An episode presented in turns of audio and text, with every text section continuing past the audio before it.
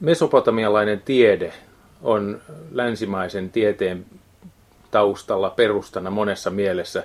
Katsokaa vaikka kelloanne 60 jako. Se on mesopotamialaista perua.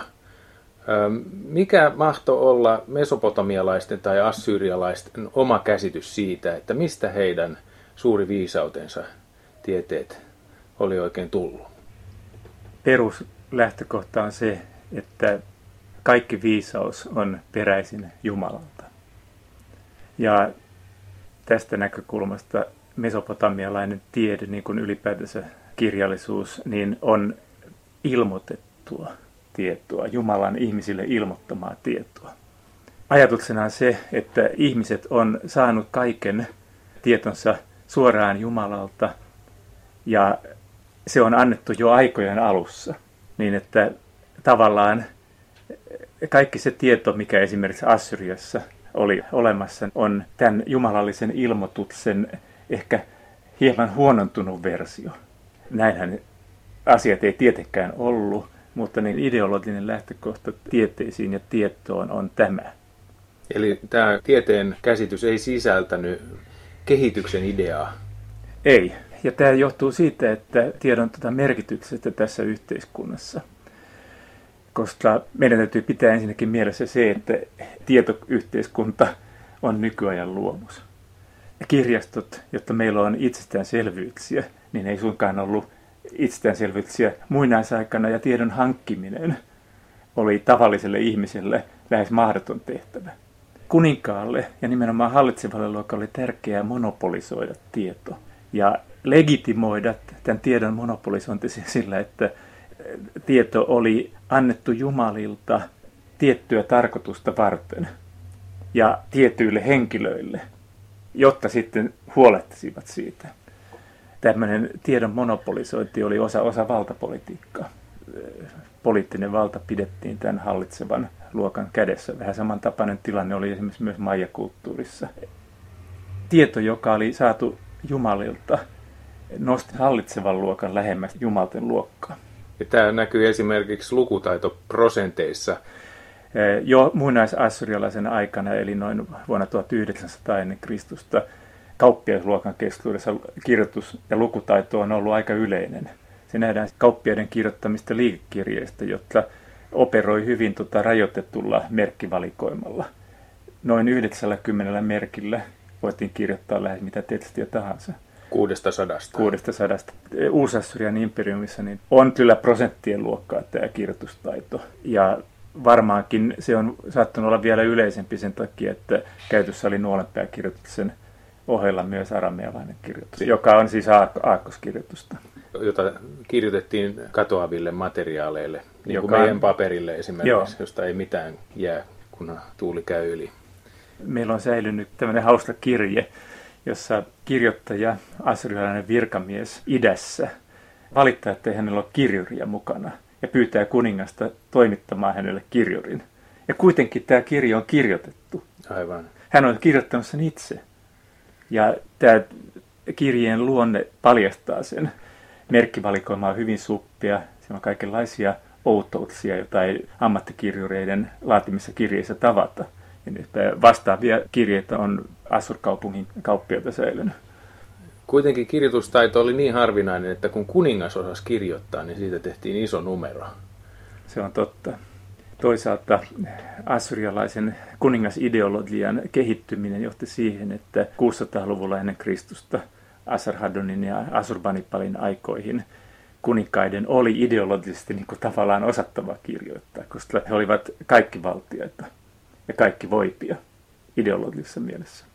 Palatakseni nyt vielä, vielä siis tähän, tota, tähän tiedon luonteeseen. Me ei voida puhua Assyriassa – tieteistä nykyisessä mielessä.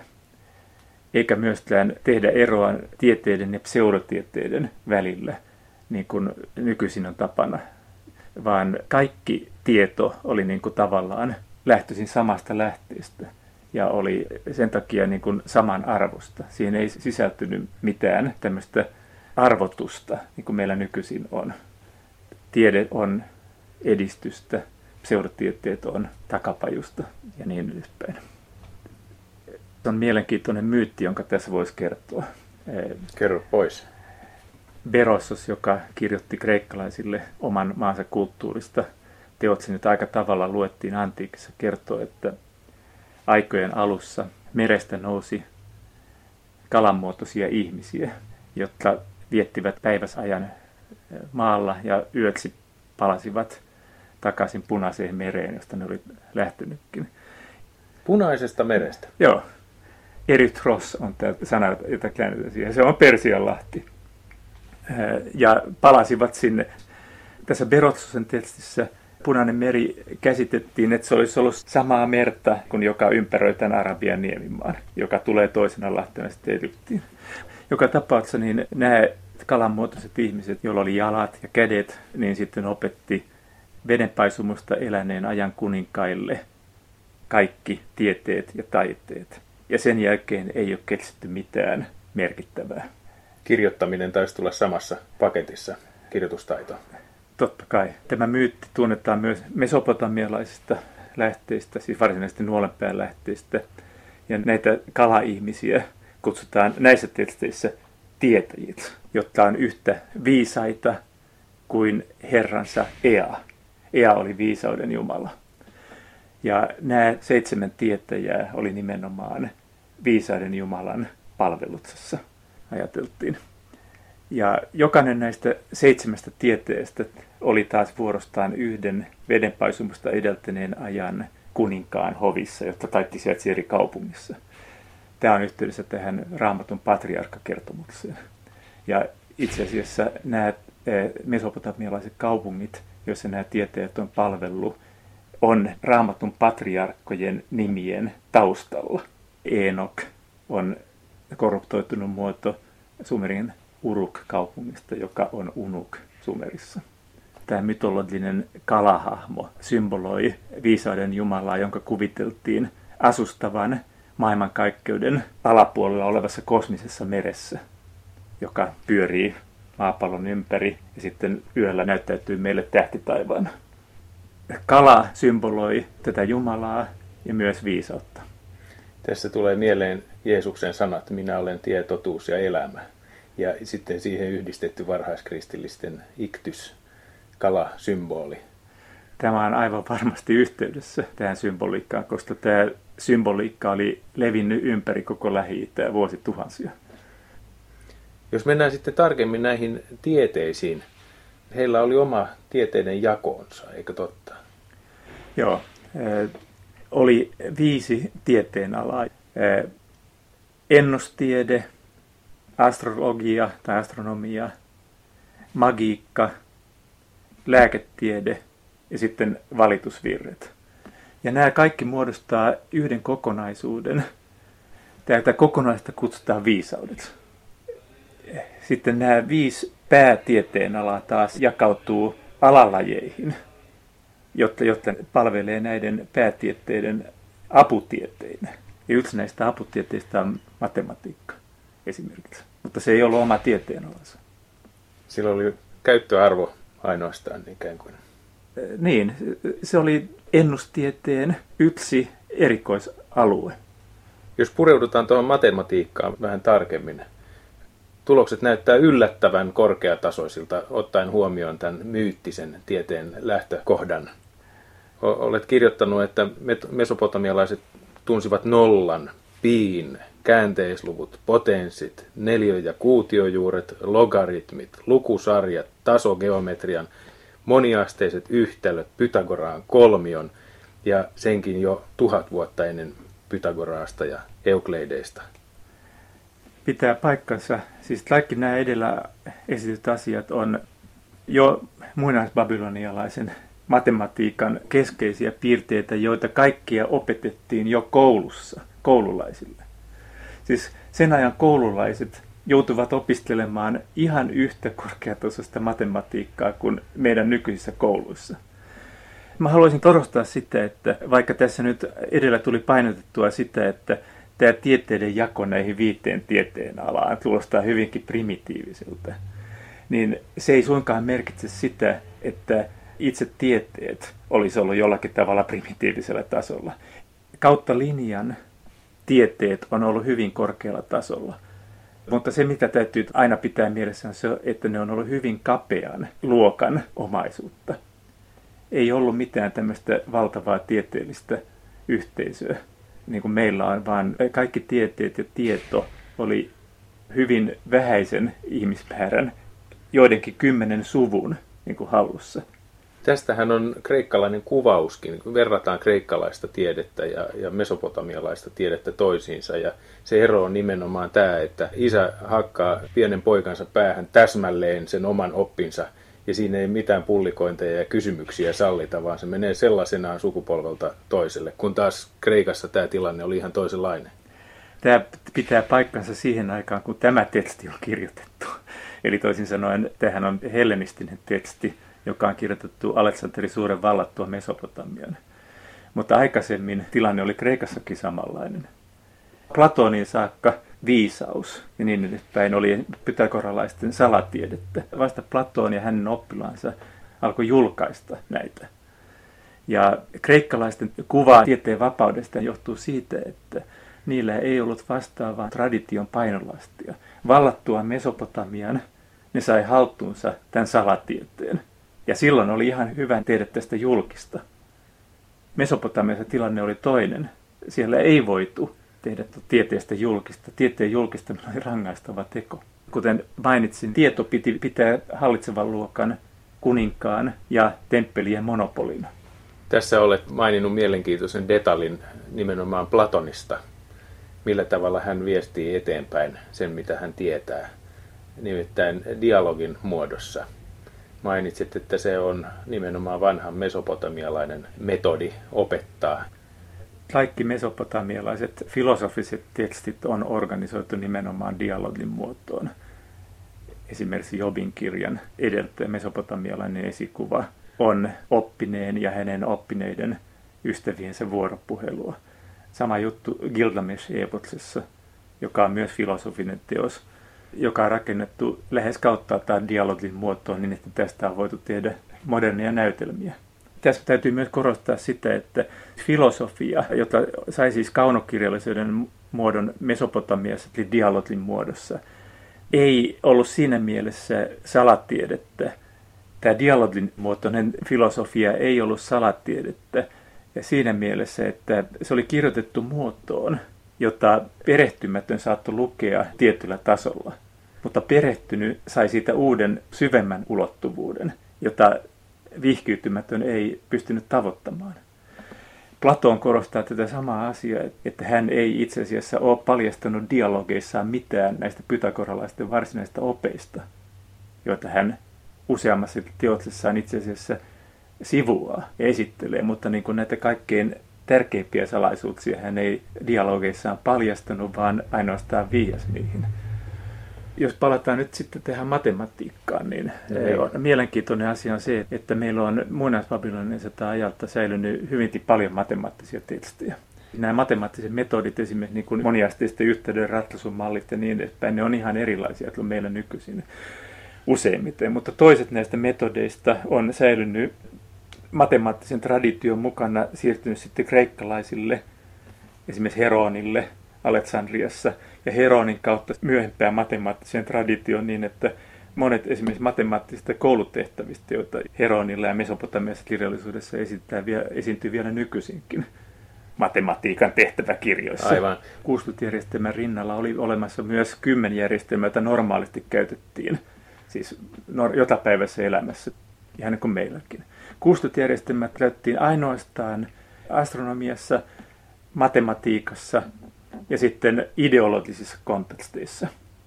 Itse asiassa tämä sama tilanne on hellenistisessä matematiikassa, joka omaksui kuustutjärjestelmän Mesopotamiasta. Ja Ptolemaios Almakestissaan käyttää laskuissaan ainoastaan kuustutjärjestelmää, koska tämä on hirveän kätevä nimenomaan astronomisten laskujen suorittamiseen, koska se lähtee siitä ympyrän kehän jatamista 360 asteeseen. Se on niin kuin auringon kierto yksi aste per päivä, noin joo, suurin piirtein, joo. niin se sopii tähti. Silloin erittäin, erittäin hyvä esimerkiksi planeettojen tai taivaan kappaleiden periodisten ilmiöiden tota, laskemiseen soveltuu erittäin hyvin. Ja huustutjärjestelmä on hyvin taloudellinen järjestelmä algebrallisessa mielessä nimenomaan. Mesopotamian matematiikka tästä johtuen on alusta alkaen niin kuin algebrallisesti suuntautunut enemmänkin niin kuin kreikkalainen matematiikka, joka oli enemmän geometrisesti, koska kreikkalaiset oli saanut vaikutteita Egyptistä paljon. Egyptiläinen matematiikka taas lukujärjestelmän johdosta juuri huonosti sopii algebrallisiin laskutehtäviin. Mielenkiintoista. Jos palataan vielä tähän muinaisbabyloniseen matematiikkaan, joka oli tavallaan eksoteerista, avointa siinä mielessä, että näitä asioita opettiin koulussa.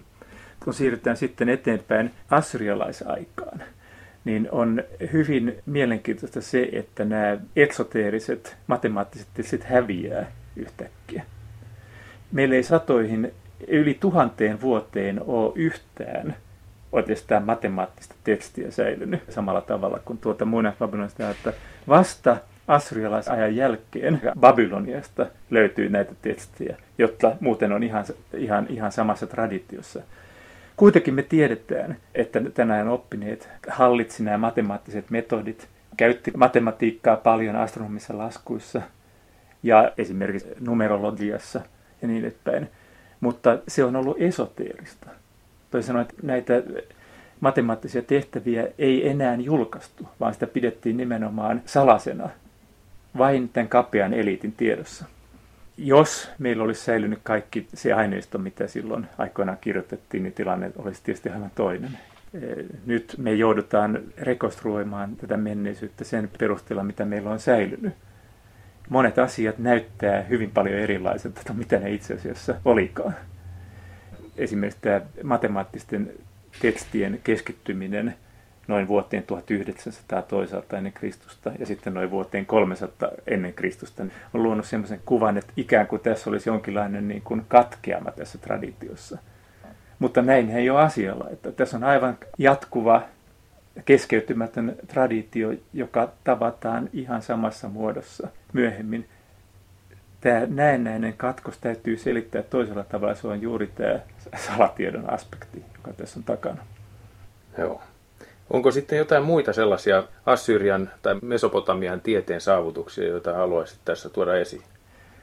Matematiikkaan liittyy kiinteästi astronomia, koska mesopotamialainen astronomia alkoi eh, havaintoastronomiana, siis tähtien tarkkailuna – mutta johti sitten matemaattisen astronomian syntyyn sen takia, että näillä tähtitaivaan ilmiöillä oli merkitystä enteinä. Ja ajan oloon pyrittiin ennustamaan näitä taivaan ilmiöitä, kun havaittiin, että tietyt ilmiöt toistuu enemmän tai vähemmän säännöllisin väliajoin.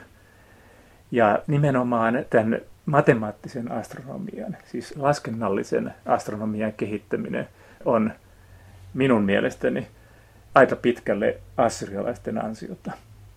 Ja se on yksi niistä tapahtumista, jotka on mullistanut tieteen kehitystä enemmän kuin mikään muu.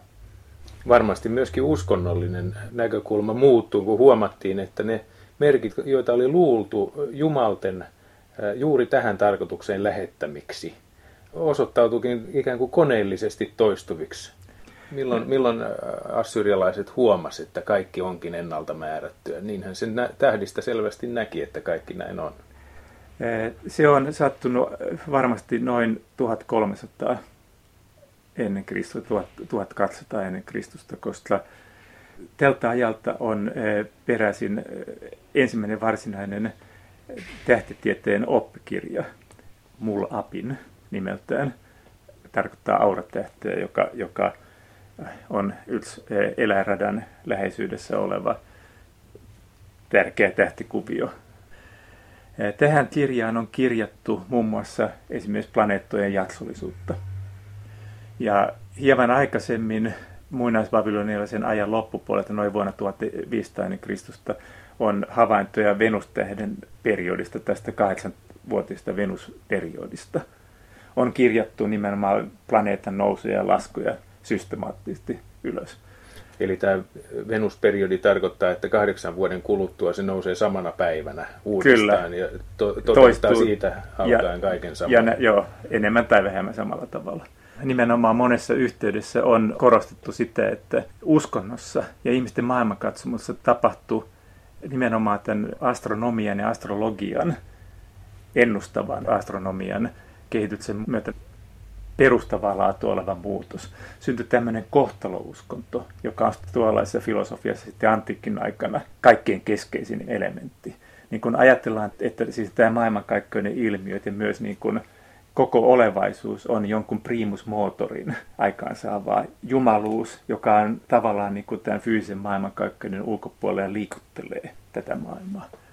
Assyriassa on selvästi havaittavissa just tämän kehityskulun alkupää sikäli, että noin vuodesta 1200 eteenpäin tähtijumaluudet, siis esimerkiksi planeetat ja eläinradan tähtikuviot, niin saa yhä hallitsevamman aseman kuvataiteessa esimerkiksi ja sitten myös uskonnossa.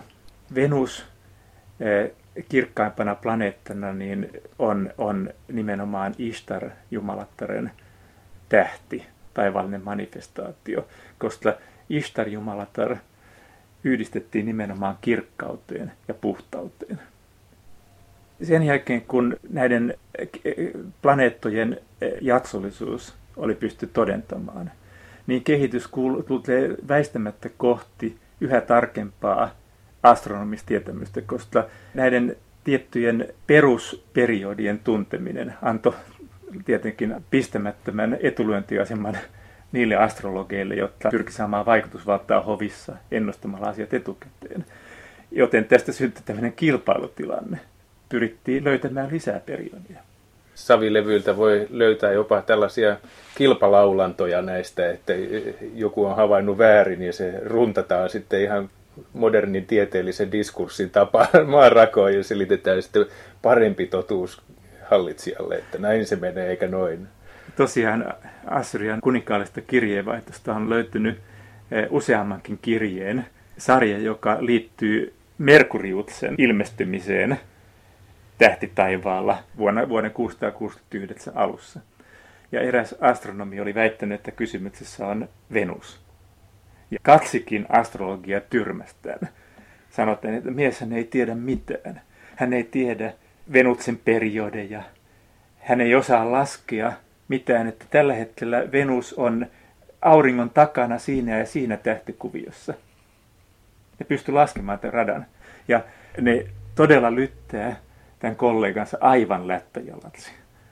Se kieli, jota tässä, näissä kirjeissä tavataan, on värikkäämpää kuin keskivertokirjeessä yleensä esiintyy. Miten sitten metonin periodi, eli 19 vuotta, kuun jakso, jolloin se taas alkaa uudestaan nousta samana päivänä, joka on nyt kirjattu kreikkalaisen tieteen historian mukaan vuodelle 432 ja kreikkalaiseksi keksinnöksi siis. Tämä metonin periodi on kopioitu suoraan Babyloniasta. Ja tämähän on nimenomaan babylonialaisen karkkausvuosijärjestelmän perusta, koska kuun vaiheiden ennustaminen on hyvin monimutkainen eh, tehtävä. Tarvitaan lukemattomia muuttujia, jotta voidaan niin kuin ennustaa että hyvin epäkeskisen radan vaiheet. Vielä assyrialaisaikana karkkausvuosia ei pystytty täysin matemaattisesti niin lisäämään, eikä myöskään uuden kuun sirpi-ilmestymistä niin kuin ei pystytty laskemaan etukäteen nykyastronomialle oli, oli tota, sanotaan aika vaativa tehtävä laskea niin kuin näitä kuun ilmestymisiä. Mutta jo e, uusbabylonialaisen ajan alussa, eli tota 600-luvun loppupuolella, tähän pystyttiin. Mesopotamialainen laskennallinen astronomia oli kehittynyt silloin niin, että ei tarvittu enää havaintoja, vaan joka kuukauden alku voitiin laskea etukäteen. Ja samaten voitiin lisätä eh, karkkausvuodet etukäteen. Meillä on nämä metodit säilynyt, meillä on säilynyt nämä alkuperäiset lastelmat, me tiedetään, että se on ollut näin. Ja tämä säännöllisten vuosien lisääminen, niin tämä alkoi 580-luvulla muistaakseni, jolloin tämä säännöllistyi. Noin 120 vuotta ennen metonin aikaa. Toinen semmoinen kohta, missä säännöllistymistä tapahtuu, on 503 Darejoksen ajanlaskuuudistus, jossa myöskin tulee ilmi tämä ihan sama juttu, että pystytään laskemaan siis jonkun ihmisen vaikkapa syntyhetken taivaan kuviot sitten sen jälkeen. Systeemi oli niin kirkas ja se taas loi sijaa tämmöisen horoskoopin kehittymiselle. Horoskooppi on itse asiassa aika uusi ilmiö. Usein sitä yhdistetään kaldealaiseen viisauteen, mutta siinä piti aika monta tuhatta vuotta tämän matematiikan kehittyä ensin ennen kuin, ennen kuin siihen päästiin. Olenko oikeassa? Kyllä. Ollut? Tässä on tämä mun kollegani Francesca Rothbergin teos Babylonian Horoscopes, jossa hän on julkaissut suurimman osan näistä tunnetuista babylonialaista horoskooppiteksteistä, oikeastaan koko tämän korpuksen. Vanhin teksti täällä näyttää olevan Darejotsen 13. vuodelta, vuodelta 409 ennen Kristusta. Ja tämä, tämä, tämä, ei ole, tämä onkin muuten to, toinen Dareios. Vanhin Mesopotamian horoskooppi on vuodelta 410. Kyllä. Mutta se on kuitenkin sata vuotta vanhempi kuin kreikkalaisten horoskoopit. Eräs teidän julkaisema teksti kertoo hiotusta lasilinssistä. Se on erinomaisen mielenkiintoinen tapaus. Se on yhdessä luettelossa, esineluettelossa mukana. Nyt British Museumissahan säilytetään tällaista Nimrudin linssiä, jolla on tehty testejä ja todettu, että se todellakin toimii suurennuslasina. Tämä liittyy sitten sellaiseen asiaan eteenpäin, että assyrialaisille oli päivän selvää, että Veenuksella on vaiheet, jota ei siis paljain silmin voi nähdä. Lisäksi heillä oli ihan selvä asia se, että Saturnuksella on renkaat. Kuka meistä sellaista pystyy näkemään paljain silmin? Ei kukaan. Miten kommentoit tätä? Oliko heillä siis tämä tieteen kehitys johtanut tällaisiin teknisiin apuneuvoihin, joita me kutsuttaisiin kaukoputkeksi? Mä oon aika vakuuttunut siitä, että tämä Nimrudin linssi on todellakin niin hiottu linssi, joka toimii suurennuslasina. Koska teksteissä näitä nimitetään katsomis, näky, näkemiskivit. Niin, ihan se, se on nimessä. Joo, ja nämä nimenomaan tämmöiset prismat, niin ne on ollut aarteita. Että se on vaan siis niin kuin kuninkaan aarekammiossa ja niin edespäin. Siis tämä on ollut todella luxury-tavaraa, luxury-esineistöä, ylellisyystavaraa. Huomautan sen, että lasin käsittelyteknologia niin on Mesopotamiassa jo kehitetty 3000-luvulla ennen Kristusta. Ja on aivan varmaa se, että ne on pystynyt valmistamaan tällaisia. Joka ei usko, se katsokoon vanhoja rullasinettejä, jotka on äärimmäisen kovaan kiveen, aivan uskomattomalla taidolla kaiverrettuja. Se homma on kyllä osattu, ja lasi ei ole sen kovempaa kuin nämä kivetkään. Joo. Ja toisaalta on myös olemassa sellaisia esineitä, joissa nämä rullasinetin kaivertajat on tehnyt niin pientä työtä, että siinä todella ilman jotain tämmöistä apuvälinettä niin kuin suurennuslasi, niin on aika vaikea kuvitella, miten ne on voinut kaivertaa tämmöisiä detaljeja. Joitakin kultaesineitä myöskin on sellaisia, joiden filigraania ei paljain silmin pysty näkemään. Muistaakseni niin kuin joku Fabergeen tota, traditiossa oleva näki joitakin näitä mesopotamialaisia töitä ja sanoi, että niin, tähän me emme pysty. Siis Venäjän keisarin hovihankkija Pietarissa 1800-luvulla erityisesti tupakka-askeja ja, ja pääsiäismunia teki. Joo. Ja sen sijaan suhtaudun torjuvasti siihen ajatukseen, että Mesopotamiasta tai Assyriassa olisi, olisi voitu valmistaa kaukoputkia. Tästä on ollut paljon, paljon niin kuin debattia ja mun mielestäni niin kuin ne tekstikohdat, joissa viitataan niin näihin Saturnuksen renkaisiin, niin ne on tulkittavissa vähän toisella tavalla. Kaikki nämä havainnot, meidän tietääksemme, niin tehtiin pal- paljalla silmillä. Mutta toisaalta niin on, on pidettävä mielessä se, että Mesopotamiassa oli helppo tehdä astronomisia havaintoja, koska taivas on siellä poikkeuksellisen kirkas. Todella, todellakin uskon, että niin kun tietyt havainnot on voinut olla silmämääräisesti erittäin tarkkoja.